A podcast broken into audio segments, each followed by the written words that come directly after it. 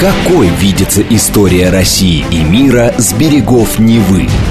Авторская программа петербургского историка Сергея Виватенко «Виват. История».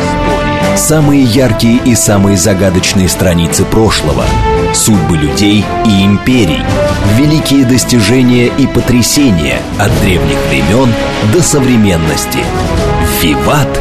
История». Программа предназначена для лиц старше 16 лет. Здравствуйте. Вы слушаете «Радио говорит Москва». В эфире программа «Виват История». У микрофона Александра Ромашова. В студии автор и ведущий программы «Виват История» петербургский историк Сергей Виватенко. Сергей, здравствуй. Здравствуйте, Саша. Здравствуйте, дорогие друзья. А в конце выпуска у нас традиционная историческая викторина, призы для которой предоставлены издательством «Вита Новы». Это книги. Сергей, сегодня мы с тобой говорим на очень интересную тему. Ну, в принципе, у нас все темы интересные, ты меня всегда поправляешь, когда я так говорю. Но, тем не менее, я знаю, что эта тема волнует многих, интересует многих, и меня в том числе. Язычество. Ну, в частности, язычество, конечно, у славян. В основном, наверное, о них будем говорить. Да, конечно, мы будем говорить о язычестве только славянском, Саша. А что тебя волнует в славянском язычестве? Ну, дело в том, что просто много спекуляций на эту тему, как мне угу. кажется. Тем более тут сейчас в интернете всякие, тут какие-то руны найдут, только Велесова книга, то еще что-нибудь. Да, Велесова книга, конечно, интересная вещь. да, согласен. Ну, дорогие друзья, наша передача о истории нашего народа. Ну, в первую очередь, русского народа. Ну, конечно, да. Откуда, вот. что, где, когда, а вдруг да. действительно правда. Поэтому мы пытаемся рассказать про разное время, про разных людей, про разные события. Ну и, наверное, мы должны рассказать и про то, что верили наши предки давным-давно, да, древние славяне. Слово язычество, как думаешь, Саша, от чего произошло? Ну, есть несколько мнений. Главное научное, да, что оно произошло от слова языцы. Языцы – это значит народы. Mm. И не просто народы, а народы, не принявшие христианство. Да? Притча во языцах? Да, во всех народах, для всех. А к языку это имеет какое-то отношение? Ну, э, народ, который говорит на каком-то языке. Ну да. Да, то есть, угу. да. Понятно. Понятно. А, значит, э, в исторических летописях обозначают язычество как поклоняющимся многим богам, идолам. Да, слово идолополковника, поэтому, да, тоже язычник, да. А само слово язычество, Саша, это калька а, с греческого «этникос», ну, этнос, угу. народ. А с другой стороны, с другой стороны, когда писали Библию, то есть, давайте так, когда переводили Библию на славянский язык, нужно было найти какие-то аналоги еврейским словам. И вот там у иудеев очень все четко. Мы и они, да? Мы и гои. И вот «гой» слово, да, вот э, заменено в Библии у нас а Ветхий Завет, да, слово «гой», древние авторы придумали слово «язычник». А я еще очень часто встречаю, ну, может быть, это в англоязычной угу. литературе слово «паган». «Паганус», да, действительно, поганые люди – это тоже язычники, да, абсолютно верно. Хорошо, а какие еще есть версии происхождения этого слова? Ну, есть такое ненаучное, это слово от сексуальных предпочтений, Саша потому что язычники – это те люди, которые занимаются любовью по-разному, в том числе и языком. А христиане как бы должны этим заниматься а, только в позе номер один, она называется миссионерская. Вот, поэтому преподобный Мун, один из таких христианских сект, да, вот он считает, что христианин отличается от всех остальных тем, что только это самая поза. Ну, это не очень научная версия, да, поэтому все это услышали и забыли. Это поза, которая предполагает деторождение, вот об этом речь идет. Конечно, конечно, Саша, абсолютно верно. Ну, давайте как бы, да, поговорим о многобожии, да. Основные чертами славянского язычества, как мировоззрение, является вера в одушевленность всего, что вокруг нас, ну, там, природы, да, аниматизм. Аниматизм, Саша, это одушевленность предметов, деревьев, да, ну, анима значит душа, анимация, да, то есть мультик у нарисованного есть душа. да, анимизм, да, тоже поклонение каким-то животным, да, то есть у каждого, у каждой семьи есть свой, ну, там, волк, лиса или медведь, тотем так называемый, да. Что еще? Ну, культ предков. То, что я сейчас говорю, дорогие друзья, наверное, вы понимаете, что все это нам тоже знакомо, да. Это как-то не связано с христианством, но все равно у нас сидит. Это нормально, то есть есть какие-то очень далекие пласты нашего сознания, да, которые иногда у нас вылезают. Ну, помнишь, Саша, про черную кошку, которая бегает перед тобой, и все люди ну, это да, ну и потом все мы читали сказки, в том числе и русские народные сказки. Конечно, конечно. А вот абсолютно верно, культ предков, дальше сверхъестественные силы какие-то, которые там бегают, делают что-то. Ну, они принимают участие, эти силы, на протяжении всей жизни каждого человека, иногда и вмешиваются им там, да, иногда помогает. Ну, самое такое известное, не про славян, Саша, это Илиада Гомера. Когда вот сидят они там на облаках или на, на Олимпе боги, да, и одни за троянцев, другие за сборную греков, да, и вот там, да, пытаются друг друга что-то изменить и прочее, прочее, прочее. Ну, что еще, наверное, конечно, развитая низшая мифология. Вот это сказки, Саша. Убежденность возможности воздействия на положение вещей в мире средствами примитивной магии. Там, да, там там, Один пошли нам северный ветер, да, или будь прокляты в пятом поколении, там, да, никогда московская «Динамо» не станет чемпионом по футболу, ну, такие вещи иногда бывают, да, антропоцентризм, да, это когда что все происходит вокруг себя, ты можешь тоже влиять, не влиять, вот. Ну, что еще про славянскими, какие понятия являются, вот, которые, о чем мы говорим? Ну, это, в первую очередь, дух, да, душа, угу. дальше навь, ну, мертвецы, да, у них же тоже это просто переход. Рай, потусторонний мир, оборотни, упыри, вампиры. Треба – это жертвоприношение. То есть много разного, да. Кстати, Саша, интересно, у славян есть понятие рай, а ад, Саша, это заимствование. У древних славян такого понятия не было. Но так считают некоторые ученые. Вот, то есть мы более позитивные, чем другие. Ну, да, чему молились? Как молились, что там. Про пантеон мы еще поговорим, Саша, там богов было много и разных там, да. Ну, наверное, давайте так. А, существовали скульптурные изображения Бога, да, идолы, болваны они еще называются. Да, у нас слово «болванка» есть, знаете, да? То есть, ну, это какое-то такое непонятное. Идол в восточных славян отличается простота и грубость выполнения. То есть иногда, ну, лежит просто камень, ну, как археологи, да, а потом переворачиваешь, очищаешь его, и там очень тонко, там, ну, там практически, да, не то, что стерлось, просто так отбивали там какие-то непонятные вещи, а потом, когда нарисуешь, что-то проглядывает. Это как, знаете, издалека смотреть на каменные э, картины в пустыне Наска в Латинской Америке, да, поэтому все время находят какие-то новые, да, так они не видны, а если поднять или как-то посмотреть, археологи еще знаете, Саша, а, как ищут маги... ну вот степь, да, а надо найти захоронение. Степь вроде ровная, ничего, да, дожидается вечера, и один человек стоит так, чтобы солнце было перед тобой, закат солнца. И вот как раз и проявляются бугорки. И вот один ходит с колышками такими, да, и там с молотком, а второй стоит вдалеке и кричит «Стой! Вбивай здесь кол!» Потом он проходит дальше, еще следующий бугорок «Здесь кол вбивай!» А утром они уже видят, где у них находятся какие-то да, могилы. Да. Но это появление самолетов, появление космической съемки, там, но это другие вопросы. Да, ну какие были идолы? Ну, наверное, самые известные, дорогие друзья, это идол Перуна, который был в Киеве. Он был деревянный, но с серебряной головой и золотыми усами. Да, то есть, ну, вот такой вот, как написано, да, в летописи. Это кто он вообще, Перун, по сути? Перун. Он громовержец? Громовержец, да. Мы еще поговорим об этом, Саша. У нас да. об этом целая передача. А вот где славяне поклонялись этим идолам, да? Ну, где вообще молились? Так называемое капища. Роль храма выполнял лес. Это такие э, заповедные леса. Их очень много, особенно в Мариэл. В этих лесах нельзя рубить ничего, туда ходят очень редко. Но самое известное для нас капище такое – это Пирынь.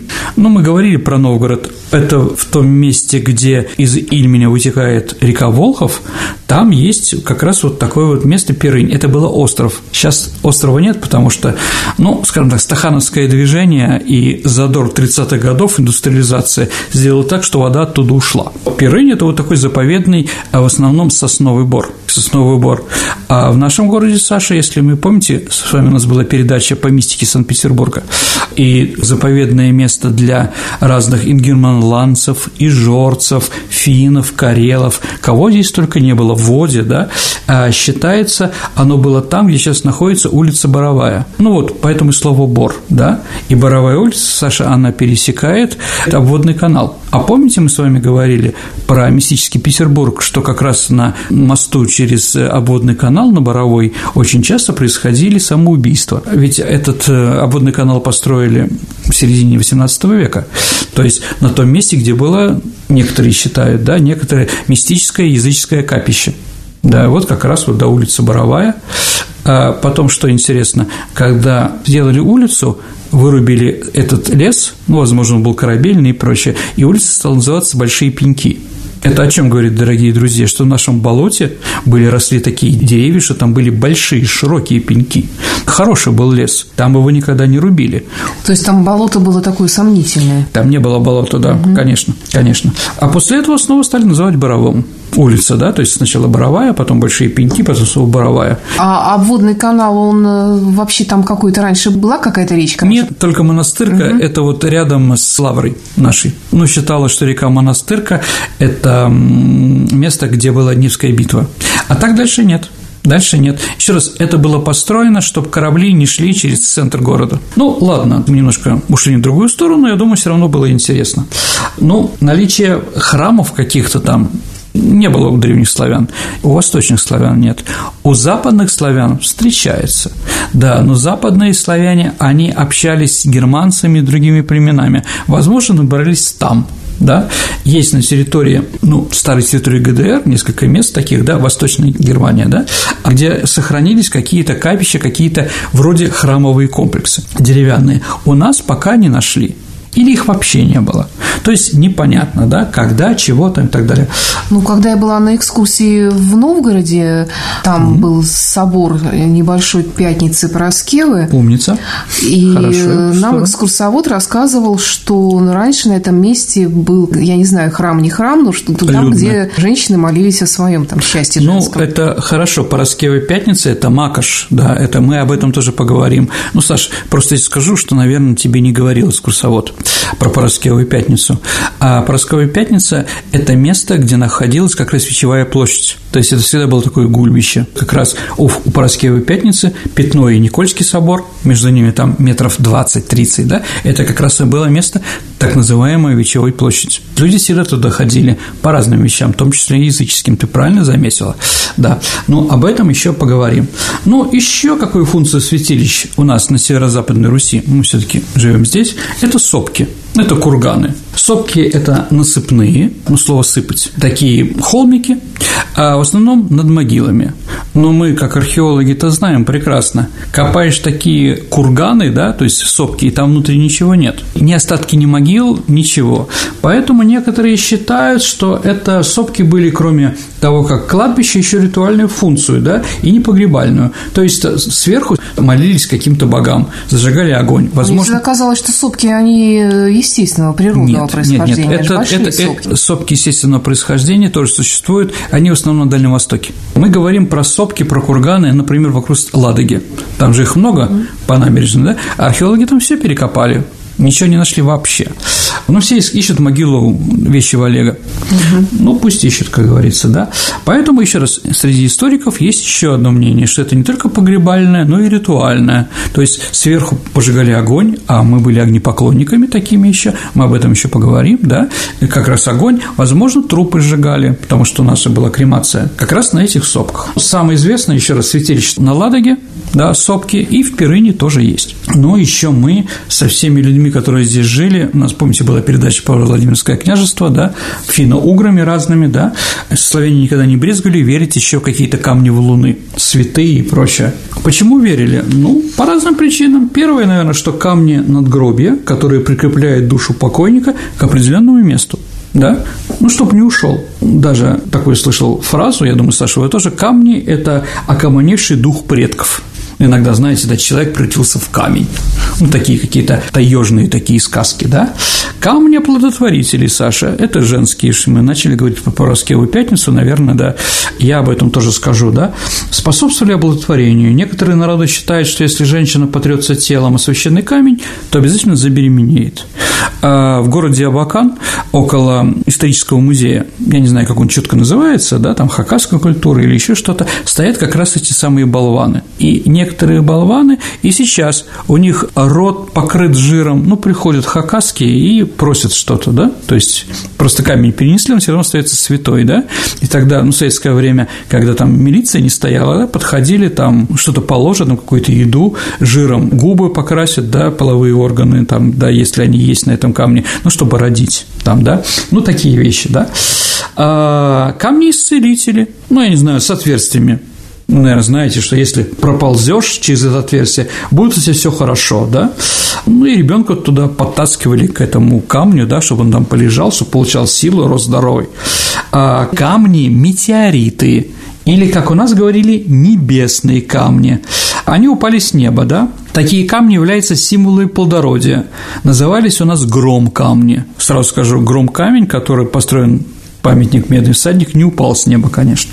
Почему так? Потому что якобы за ними гналась молния, и поэтому эти камни способствуют дождю. Ну, видите, вот все эти вещи. Саша, а какой самый известный камень метеорит упавший? Ну, Тунгусский метеорит. Нет, солнышко, которому поклоняются. Какой? Кааба. Ну, мусульмане поклоняются этому камню. А, да, точно. Еще раз, как видите, у всех народов и проторелигии везде практически одинаковые. Да, потом дальше. Ну, какие еще камни, господи? Ну, обереги, конечно. Ну, они почитаются защитником человеческой жизни. Ну, знаете, Бог называется камень с дырочкой, который тоже вешает на счастье, да? Ну вот. Еще раз, это же все не христианство и не современные вещи. Это как раз пошло оттуда, да? Ну, и там камни покровители скота. Ну, сейчас это в колокольчик перевернулись. То есть на шее что-то вешали, да, чтобы все было у них хорошо. Камни жилища богов, духов, предков.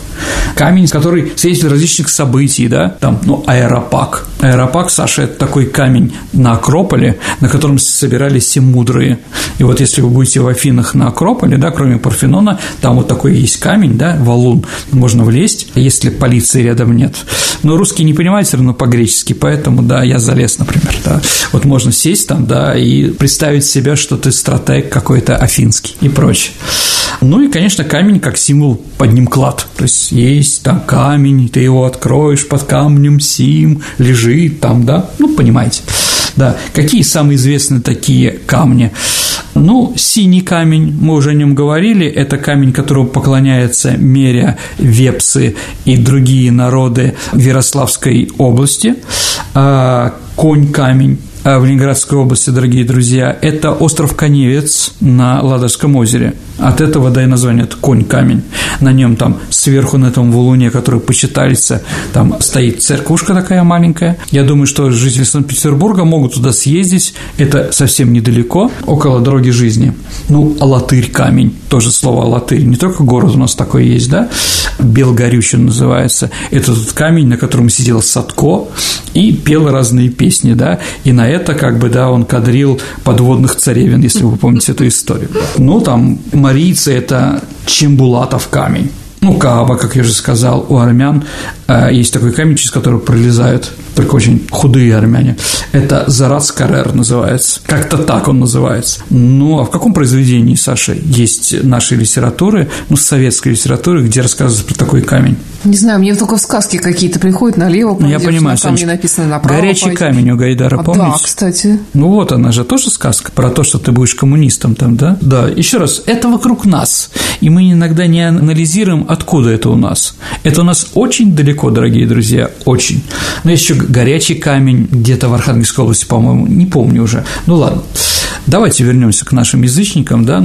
А первое упоминание о славянском язычестве – это Прокопий Кисарийский, «Война с готами».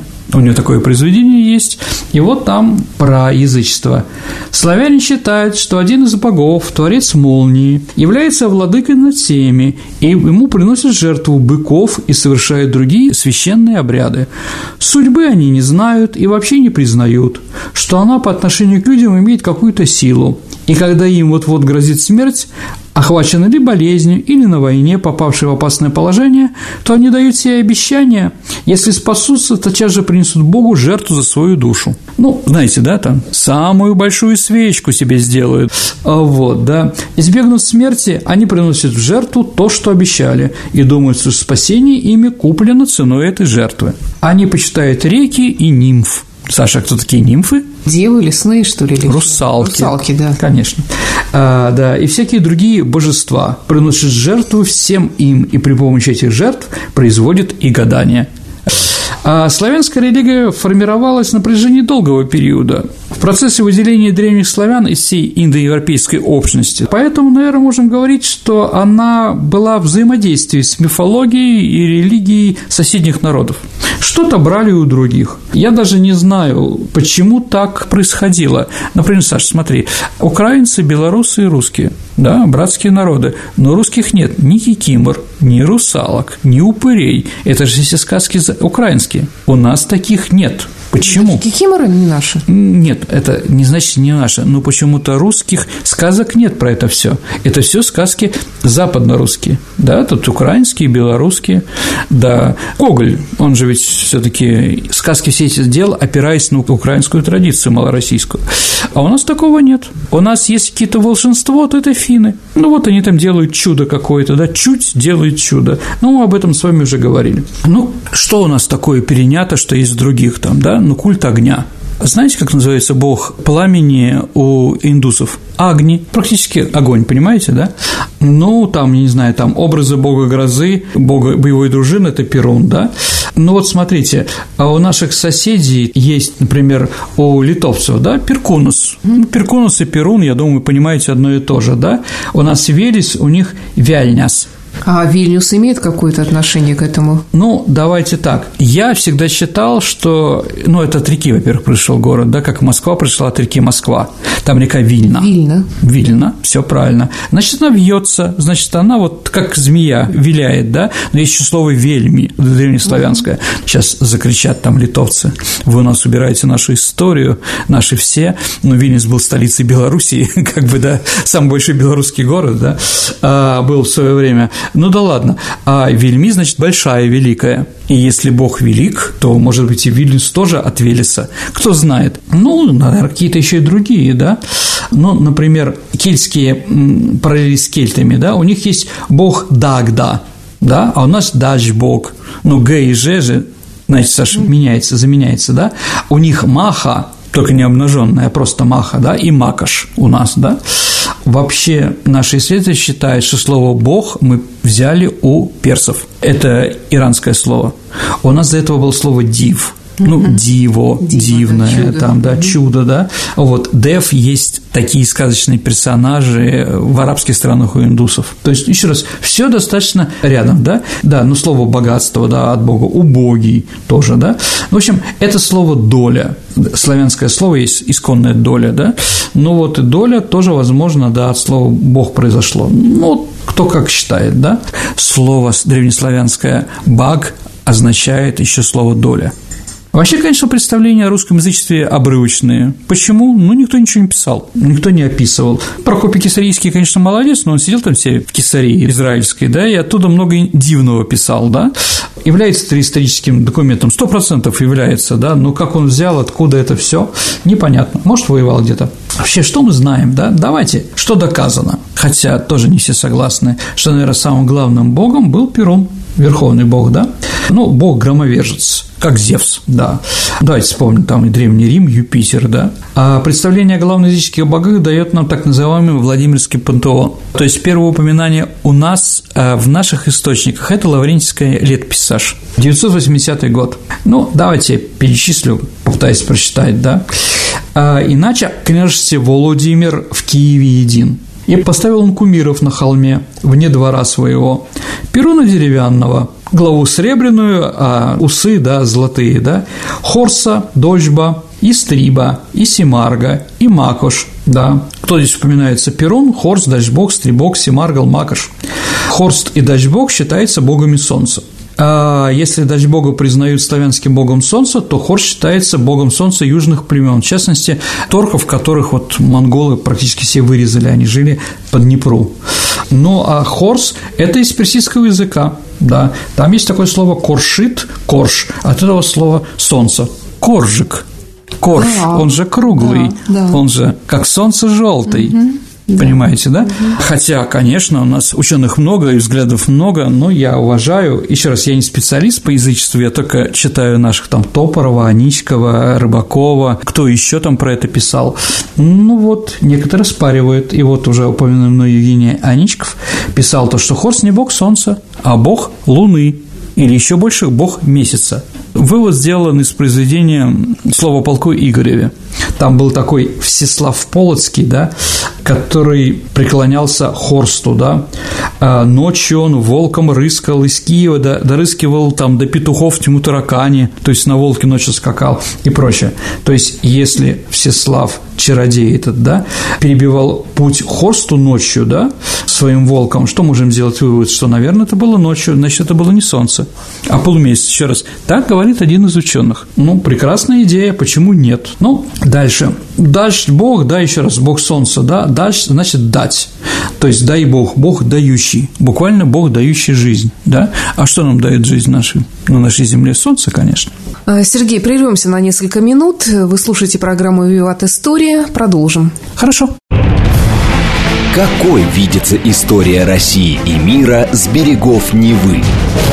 Авторская программа петербургского историка Сергея Виватенко «Виват.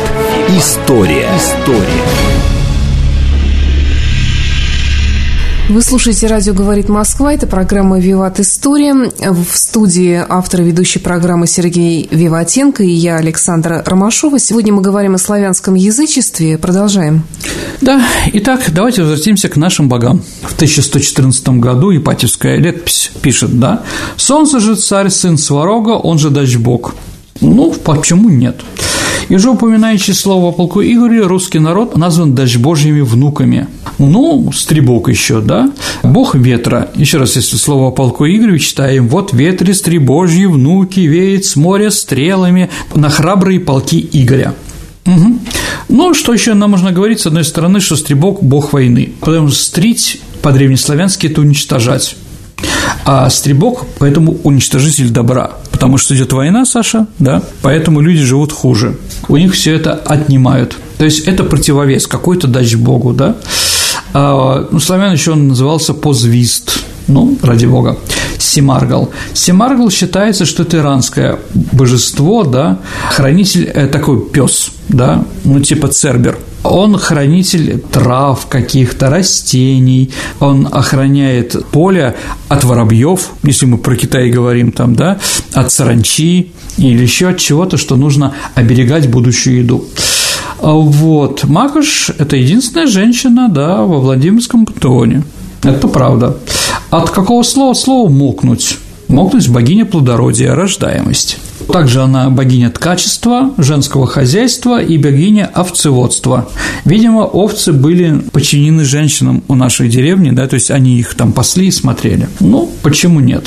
А вот, так вот, Макаш Саша – это Пороскева пятница. Как раз, когда искали какие-то созвучия, когда мы стали христианами, да, параллельности, да, вот как раз Макаш – это Пороскева пятница, поэтому на этом месте и поставили этот памятник. Все сходится то, что ты говоришь, да, все правильно, да.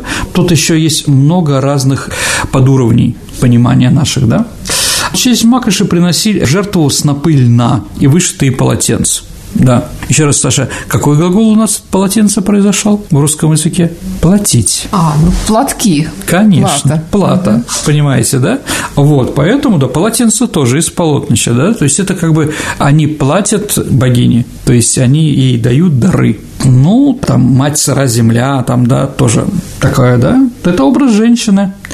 Травы, кустарники, деревня, у земли – это пышные волосы, да, ее корни – жилы, скалы – кости, ручьи и реки – Саша, живая кровь.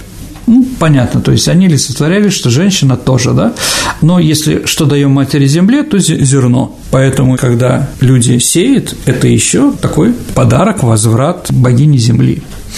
Велес, конечно. Велес – это главный бог северо-запада, где мы сейчас находимся. Это бог скота и торговли.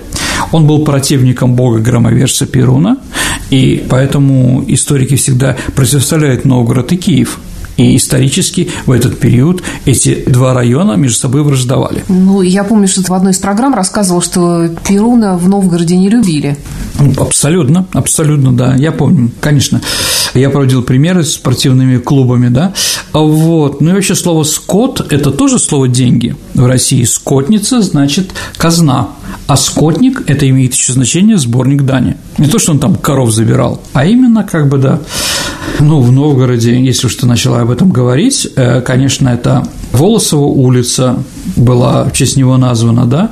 Культ Волоса был во Владимире на Клязьме, даже капище было. А существовало капище Волоса, конечно, и в Киеве, но внизу, на Подоле, типа Перун там наверху на холмах, на красивейших киевских, да, кручах, да, а на Подоле, да, почему? А там торгаши, там торговые места – то есть подол – это рынки. Еще раз, он бог не только еды, скота, извините, но еще бог торговли, ну, как Керемес. А Волосовский район – это от слова от этого Конечно, я тоже думаю, да? что Волосово, да, как раз произошло именно из-за этого. Но если вы знаете, Саша, а, Волосовский район Ленинградской области – это самый лучший район по производству картофеля, например. Самая лучшая картошка у нас оттуда. Ладийно польский сейчас не согласен, смс пошлет. Да, у нас тоже она неплохая. Нет, но считается всегда из-за земель, которые там есть, да, они очень выгодные для картофеля и других каких-то овощных культур. Сергей, я в самом начале программы говорила, что много разных спекуляций есть э, на тему язычества, ну, там и Велесова книга, да, и, может быть, какие-то придумали божества позже чуть-чуть. Ну, давайте так, что, наверное, все таки литературные придуманные герои, да, это Лада, это Лель, это Белобок. Какие-то наши писатели что-то туда вкладывают да. Пришли из сказок? Ну, пришли, да, кто-то их придумал. Да нет, сказки все таки они как-то более близкие. Ну, может быть, переработали и добавили еще каких-то, Ну, конечно, да, да там Афанасьев, Островский, ведь многие да. же писали про это разное, ну, да? Снегурочка, например. Ну, Снегурочка Островского, да, все правильно, да.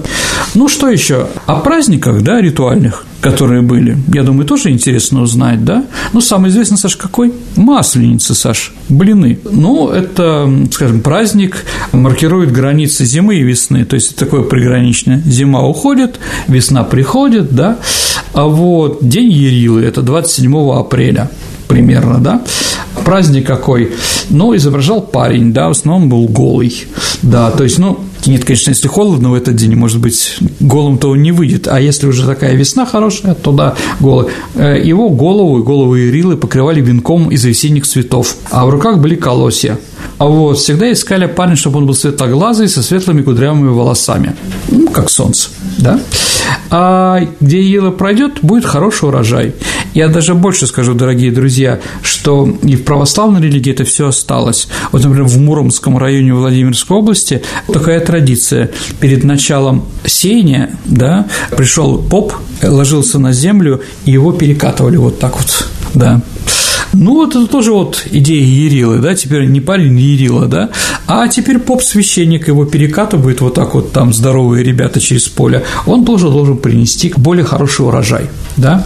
Ну, Кострома, да, сезонный, весенний, летний ритуальный праздник, Каледа, ну, колядки. Да. Вот скоро будет, дорогие друзья, да.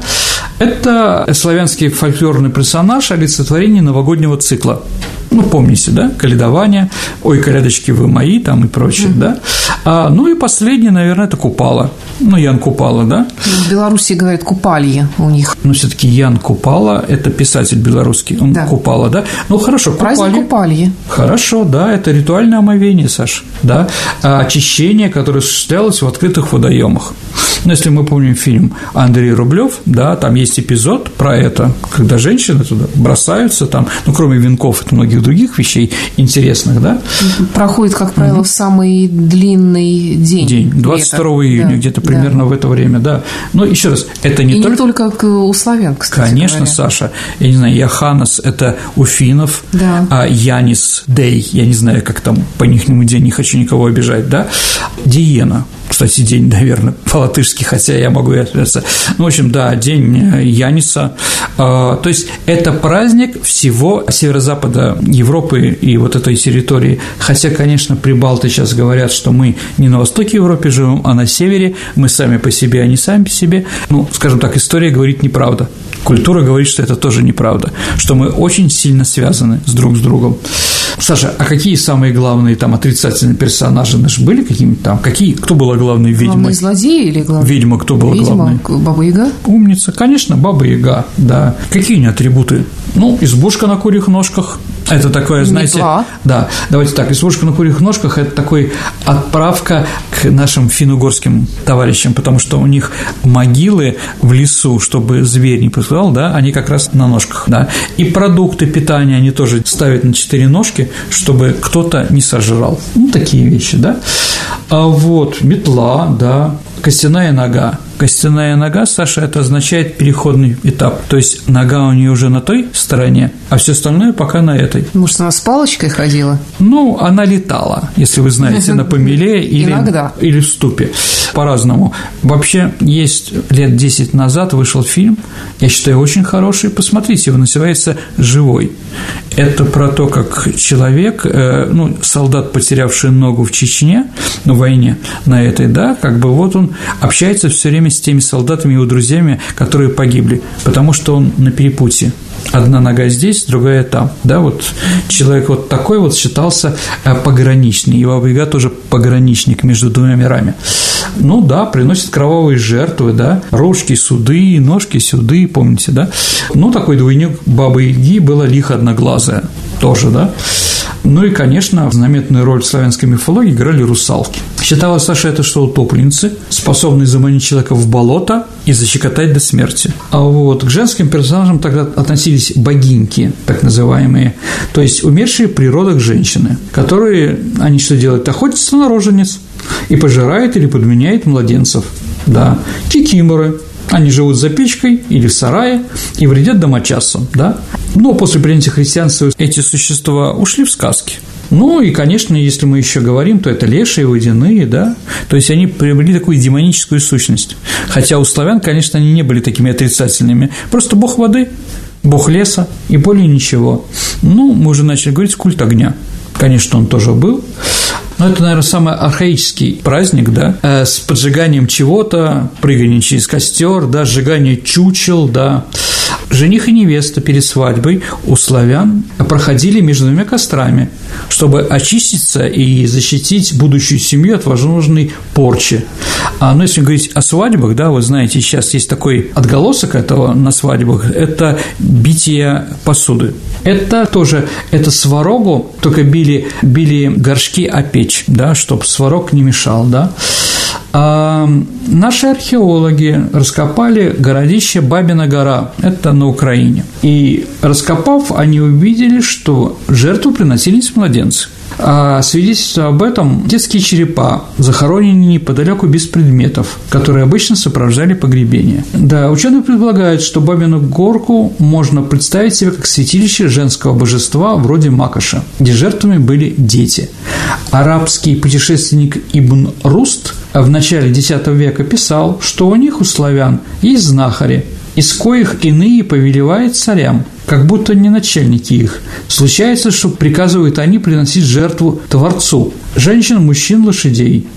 И уж когда приказывают знахари, не исполнить их приказаний нельзя никаким образом.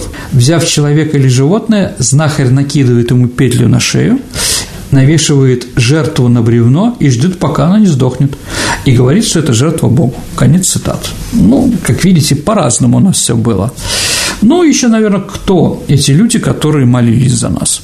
Ну, сначала вождь, да, князь. Ведь древних славян князь совмещал в себе административные, военные и религиозные функции, что вообще характерно для периода военной демократии. Поэтому в переводе с древнерусского «волхв» означает «чародей-кудесник», а волхвы обладали той силой, которая выделяла их среди прочих людей. Ну, как сейчас, знаете, тоже есть или среди священников есть экзорцисты.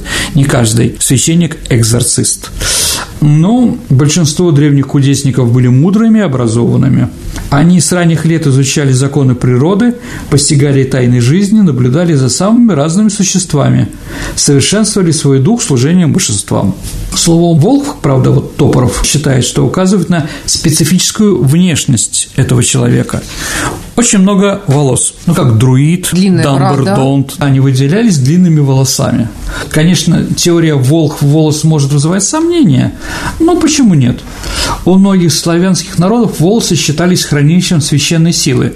Ну, помните, Далила отрезала волосы у Соломона. Чем больше волосы, тем больше у тебя энергии. Ну вот мировинги – это французские короли, Саша, самые первые у них, отличались всех остальных, что у них были длинные волосы, они никогда их не брили. И поэтому, когда свергали мировинского князя, короля, да, ему приносили на выбор ножницы или нож – то есть, или ты сам отрезаешь себе волосы, и от тебя уходит вся эта магическая сила, или ты получаешь ножом, тебе уже заряжают. Кто как выбирал. Ну, между волхвами тоже возникали разногласия. Главные разногласия были, конечно, между волхвами Перуна и Волоса. Еще раз, двух разных регионов нашей страны. Поэтому в избежание конфликтов между волхвами, а также между божественными силами Перуна и Волоса, святилища этих богов решено было всегда строить вдалеке друг от друга ну, чтобы не могли пересеться где-то там, да, поэтому в разных местах. Волхв могут быть кто угодно, и простолюдин, и старейшина, да, и князь. Ну, самый известный, мы уже о нем говорили, это Всеслав Чародей или Всеслав Полоцкий, да. Он, кстати, возглавлял восстание волхвов, которые были подавлены. А причиной поражения волхвов стали не военные ошибки, а то, что люди перестали верить в язычество. Ну вот, наверное, Саша, все, что я хотел вам сегодня рассказать про язычество. Язычество, конечно, христианство заменило, но говорить о том, что окончательно от нас оно ушло, это, конечно же, неправда. Мы все это прекрасно чувствуем. И боимся темной комнаты быть, и черную кошку боимся, и блины. Но, дорогие друзья, сегодня хотел рассказать то, что я не рассказал в других передачах. Вот так вот, Саша. Спасибо. Теперь мы переходим к нашей постоянной рубрике, в которой Сергей Виватенко отвечает на вопросы наших слушателей. Напомню, что ваши вопросы вы можете отправлять на электронный адрес радио собака mail.ru. Или также вы можете всегда оставлять вопросы в нашей группе ВКонтакте. Два вопроса про пакт Молотова-Риббентропа от Марины Сусловой. В очередной раз вопрос по этой теме. Большая просьба прокомментировать новый документальный фильм Алексея Пивоварова. Э, редакция под названием «Пакт о ненападении. Чья это победа?». В особенности в моменте про Брест, э, про очередной раз высказанное одним из историков мнение о том, что Советский Союз все-таки планировал первым наступление против Германии на июль 41-го, о том, что Гитлер все-таки колебался в августе 39-го, потому что не хотел воевать против Англии и Франции, а потом минимум два раза предлагал им мир, а также о том, что военная катастрофа Советского Союза 41 года – это прямое следствие, в том числе пакта 39 года. Ну, давайте так. Нет никаких документов, даже ближайших, косвенных, то, что мы собираем собирались на немцев нападать. Это неправда. Все историческое сообщество, ну, кроме непонятных людей, ревизионистов так называемых, которые не имеют к истории и к архивам никакого отношения, да, все говорят однозначно, Советский Союз не собирался воевать с немцами. Это неправда. А насчет э, парада в Бресте, ну и что? Что тут такого? А, пост сдал, пост принял. Это нормальная ситуация. Брест взяли немцы, а он переходил к нам. Поэтому немецкие и русские караулы и войска да, сдали другу территорию, одни ушли, другие остались. И являлась ли катастрофа первых месяцев войны связана с пактом Молотова-Риббентропа? Но а что, если бы мы не заняли на 300 километров больше, что мы от этого стали более сильными, что ли? Да нет, конечно, не думаю. Катастрофа этого времени была связана с правлением, том государственным строем, который был у нас, с той властью Сталина, который, да, и репрессиями и прочее, которые мешали нашим военачальникам нормально воевать и готовиться к войне. Вот как раз Сталин и верил Гитлеру.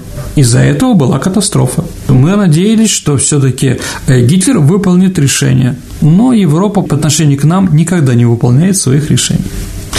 Ну и получилось катастрофа. Еще раз, я не, я не смотрел Пивоварова, поэтому я не буду ничего говорить про это. Я скажу, что нормальная историческая наука утверждает, что мы не собирались наносить превентивный удар на немцев. И вопрос от Владимира. Я послушал ваше выступление про пакт, не согласен с вашей точкой зрения.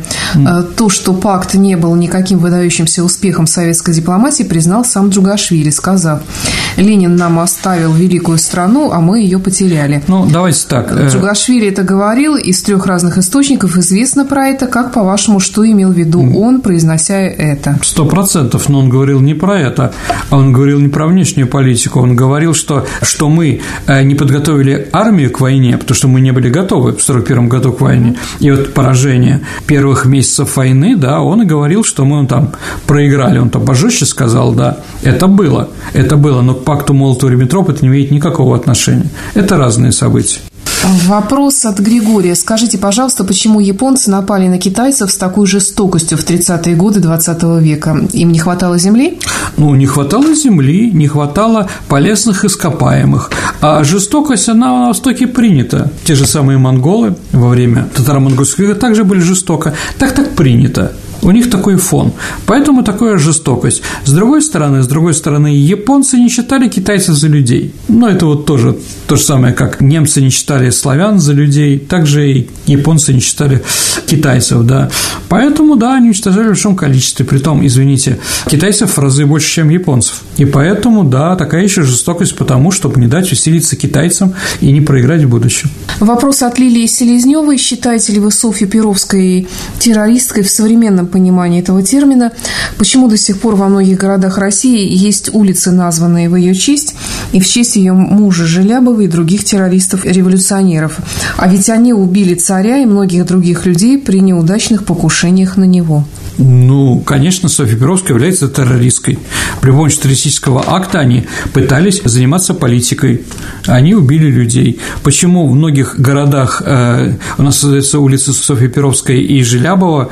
Ну, это проблема этих городов. Потому что... Нас переименовали. Ну, у нас переименовали, да, и мозг Гриневицкого тоже переименовали, вот, который бомбу-то разорвал считаю, если мы боремся с терроризмом, никаких положительных террористов быть в принципе не может. Террористы – это террористы.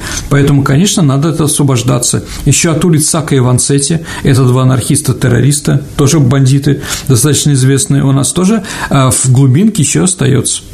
Но у нас в Петербурге тоже же есть улицы, но если не террористов, то ну, сомнительных Каховского, личностей. да, который человек, который убил героя войны 12 -го года и героя э, лучшего ученика Суворова Милорадовича.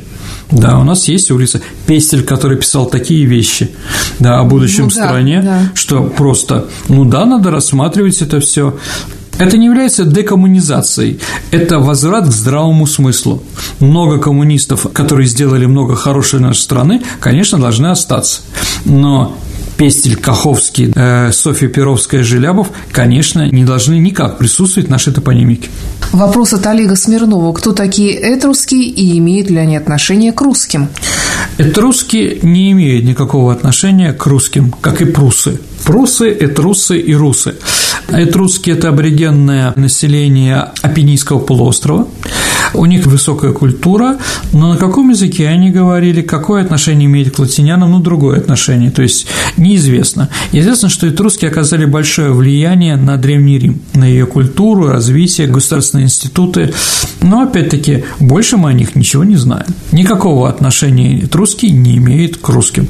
Единственное, кто может иметь к русским из тех, кто там бегал племенами, там что-то кричал, что-то добивался, это вандалы, которые разрушили Рим. Некоторые источники считают, что они славяне. Вандалы, венеты, венеды. Угу. Вопрос от э, Григория Юрченко. Специалист по русской генеалогии князь Петр Долгоруков называл Александра II исполняющим в России должность Романова. В неформальной обстановке многие дворяне называли императорское семейство Гольштейна Гатторпским. Так ли это? Что за европейский альманах по и титулам, который хотела запретить в России Александра Федоровна? Слушайте, давайте так. Эм, вопрос о том, что в Романовых не было русской крови практически. Да, ну, да, последних. так. Ну да, действительно, с сына Петра I у нас была традиция женить мужчин, наследников престола, на немках. Единственный раз это не сработало, Александр III был женат на датчанке. Все остальное, вот практически 200 лет это происходило. А вот, и поэтому, конечно, чистой русской крови там не было. Но, дорогие друзья, вопрос такой, был ли русский император русским? Конечно, был и по душе, и по воспитанию. Потому что его воспитали русским человеком, потому что он был православный. Ничего немецкого в нем, в принципе, не было. Поэтому, да, действительно, интеллигенция иногда, извините, да, легает нашу власть. И иногда несправедливо легает. Поэтому говорить о том, что Александр II не был русским человеком, смешно. Все они были русские, хотя крови было мало русской. Э, настало время нашей исторической викторины, я напоминаю, что мы разыгрываем книги от издательства «Вита Новы». В прошлый раз у нас программа была э, китайской тематики. Что за вопрос у нас был, напомни? Ну да, первые передачи 2020 года мы, дорогие друзья, говорили про Дэн Сяопина, а вопрос был такой, э, где мы можем увидеть такой китайский символ – Коммунистическая партия объединяет рабочих, крестьян, интеллигенцию и военных. Ответ – коммунистическая партия объединяет военных, рабочих, интеллигенцию и крестьян. Этот символ вы можете видеть на флаге Китайской Народной Республики. Большая звезда КПК и четыре маленьких, которые рядом. Есть ли у нас правильные ответы, Саша? Да, одним из первых, как ни странно, не так много правильных не спится ответов. в Новый год. Да, но все-таки нет, я не об этом, я о том, что сложный вопрос все-таки угу, был. Хорошо. А, Сергей Афанасьев. Поздравляем, Сергей. А теперь у нас новый вопрос про язычников. Язычники, славяне, приносили скот в жертву богам, как я уже сегодня говорил. А позднее жертвенные животные стали заменять фигуркой коровы, испеченной из теста – Внимание, вопрос. А как такая фигурка называлась? Ваши ответы вы можете отправлять на электронный адрес нашей программы «Радио Виват» собака mail.ru либо в нашей группе ВКонтакте. Вы всегда можете найти Сергея Виватенко или меня, Александру Ромашову, и в личном сообщении отправить нам ваш вариант ответа. Это была программа «Виват История». На сегодня все. Спасибо, дорогие слушатели, за то, что остаетесь с нами. И до встречи в эфире. С вами был Сергей Виватенко и я, Александра Ромашова. До новых встреч, дорогие друзья. До свидания.